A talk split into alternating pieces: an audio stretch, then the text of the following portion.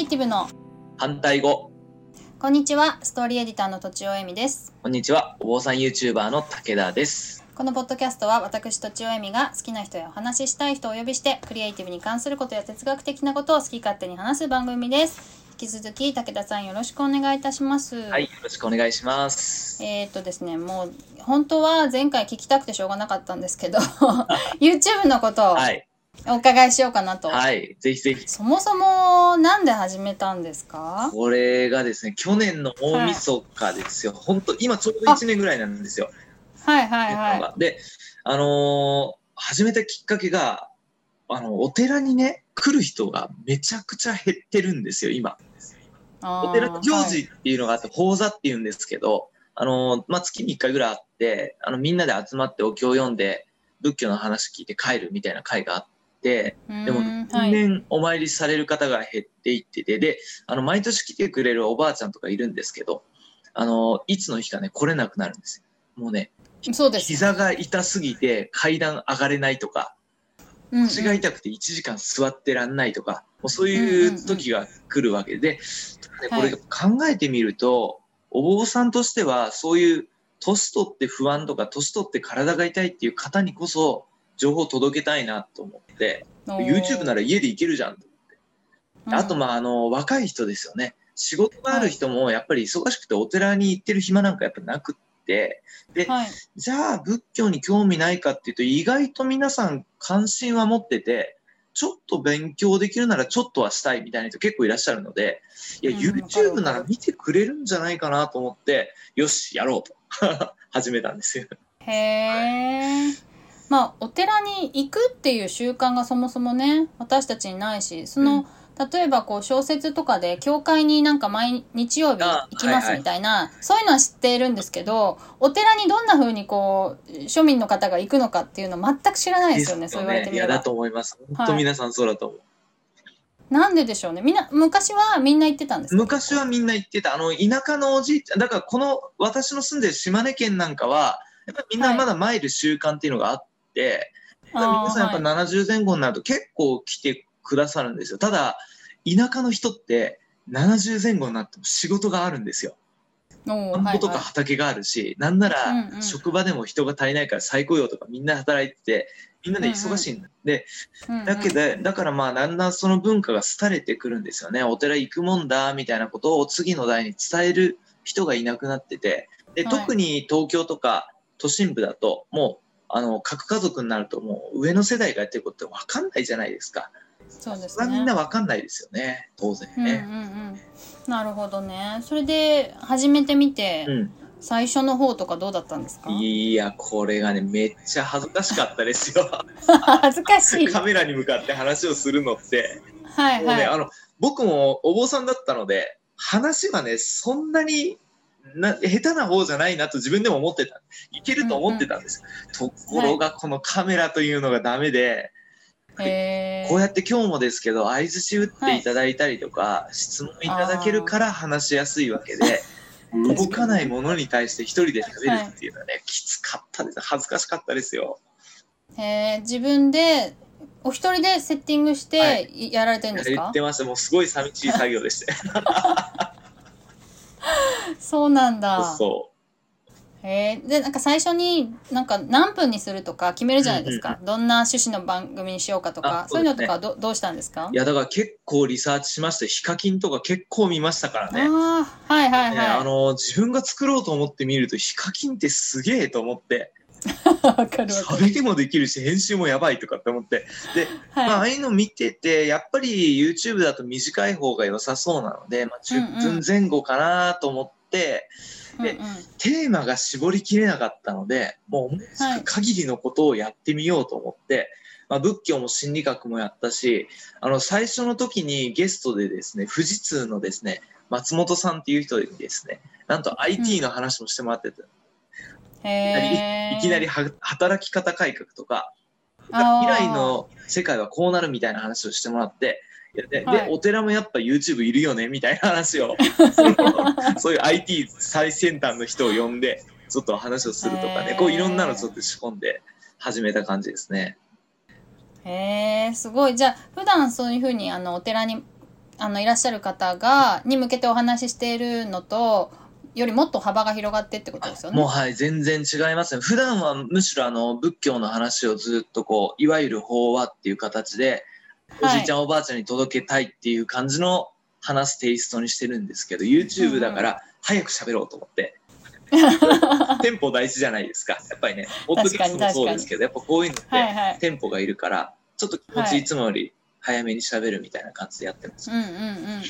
うーん。えっと、どんな方が見てるんですか？いや、そうそう、これがね、あのーまあ僕もいろんな思いでやったんですけど、YouTube って、まあ若い人しか見ないだろうと思ってたんですよね。だから、始めるときは20代、30代、40代ぐらいまでかなと思ってたので、なんか仕事で役立つ心理学とか、あと恋愛かける仏教とかやってたんですよ。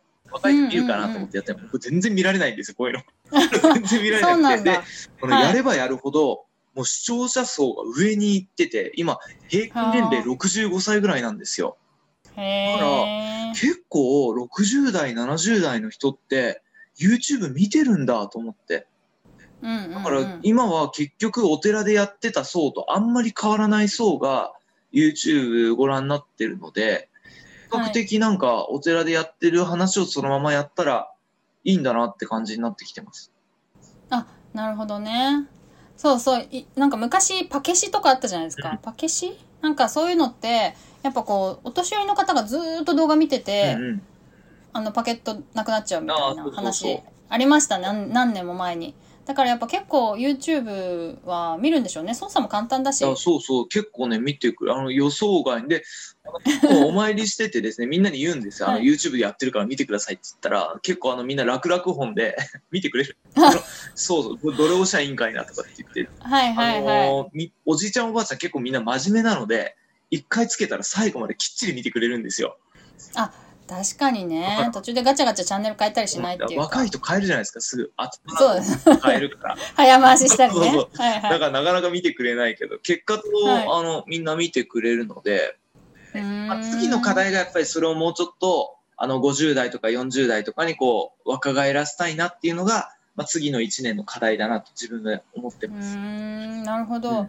そのチャンネル登録登録とか視聴者数的なのは普通に順調に上がってるんですか？めちゃくちゃ順調ですね。今ね、7800人か。ねえすごいですこよね。んなに行くと全然思ってなかったので、あ本当ですか、はい、1年間で1000人行ったらいいかなぐらいのテンションだったんですけど、まあ、すごいすごい。そうこうしてる時にあのコロナになったので、コロナのちょっと前に始めたことになるんですよ。はいでコロナの2、3ヶ月前に始めて、で、コロナになって全部が止まったから、もう僕も全力を YouTube にする。なんか、あの、緊急事態宣言中、自粛期間中 YouTube しかやってないですからね。おおな振りまくってましたけどね。まあ、おかげでちょっと伸びて、思ったより早くチャンネルが成長したかな、みたいな感じですね。ああじゃあ自分でも力を入れたのもあるしきっと見る方もそやることないかそうらそうそう。なんか YouTube 見ようみたいな人も多いんでしょうねであの、やっぱりあと、コロナの期間に、いろいろこういう不安に対して、えー何か答えていかなきゃいけないっていうのをお坊さんがやるっていうのは、あの、いろんな人がやっぱり応援してくれるんですよね。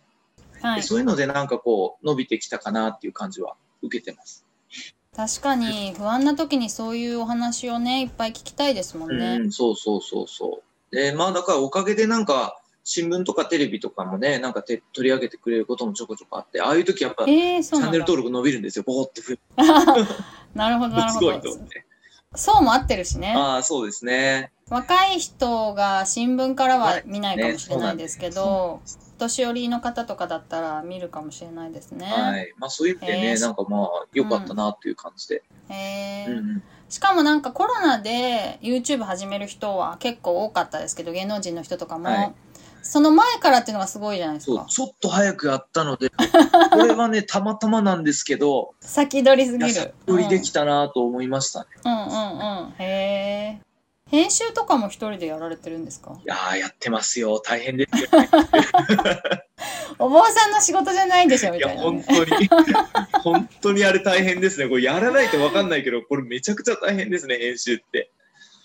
えっと、うん。頻度頻度どれぐらいで上げてるんですか今？今、まあ、できれば週に1本か2本は出したいなぐらいの目標でやっってるんですけどね。まあ、元気があればもうちょっと上げるし、元気がないと上げないしって感じですけど。うん、それは撮って編集して撮って編集してってやってるんですか？それとも、わーっと撮っちゃってから編集するの？これはもう撮って編集しての方が多いですね。でも、まあ、ただ思いついた時はいっぺんに3本ぐらい喋って、まとめて編集することもあるんですけど、ああ、なるほど。うんいろいろね、編集もなるべく省エネでできる工夫をずっと考え続けながらやってますね。えー、なんか教えてください、省エネできる工夫。今ね、いいんですよ、はいあの、テロップって後から入れるのすっごい大変なんですけど、今あの OBS っていう撮りながら自分で事前に作ったパワーポイントと同時に合成できるソフトがあって、あるんですよ。グリーンバックって言ってあの色抜けて2枚重ねて1個透明にしたら、自分とテロップ同時に、あのライブ配信、テレビ局のライブ配信と同じシステムなんですけど、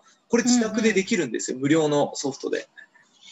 え、それは、ちょっともう一回整理するとですね、あの、スライドの文字を出してくれるんですか？それとも、喋ったやつの音声認識をしてくそれはれるんですか？ちょっとまだ難しくって、スライドの文字を事前に打ってたやつをその場で出すっていうことが、クリックでタイミングが取れるので、あの、後から入れようと思うと、そのタイミングを見るためにもう一回聞き直して、あの、調整して押さなきゃいけないからめっちゃめんどくさいんですよね。だだからそれをもうその、の場で喋りながらクリックで次のを出していくと、後からの編集が随分楽になるっていう感じですね。へえ、じゃあ、あらかじめ台本っぽいのを決めておそういて、はいはい、それを入れるってはい。ことですっていうのやね。ったら楽だなと思って。で、あとは問題は、もう自分が一回も噛まない前提にしてるので、うんもう 本当はか喋りはこれで一本取りっていう。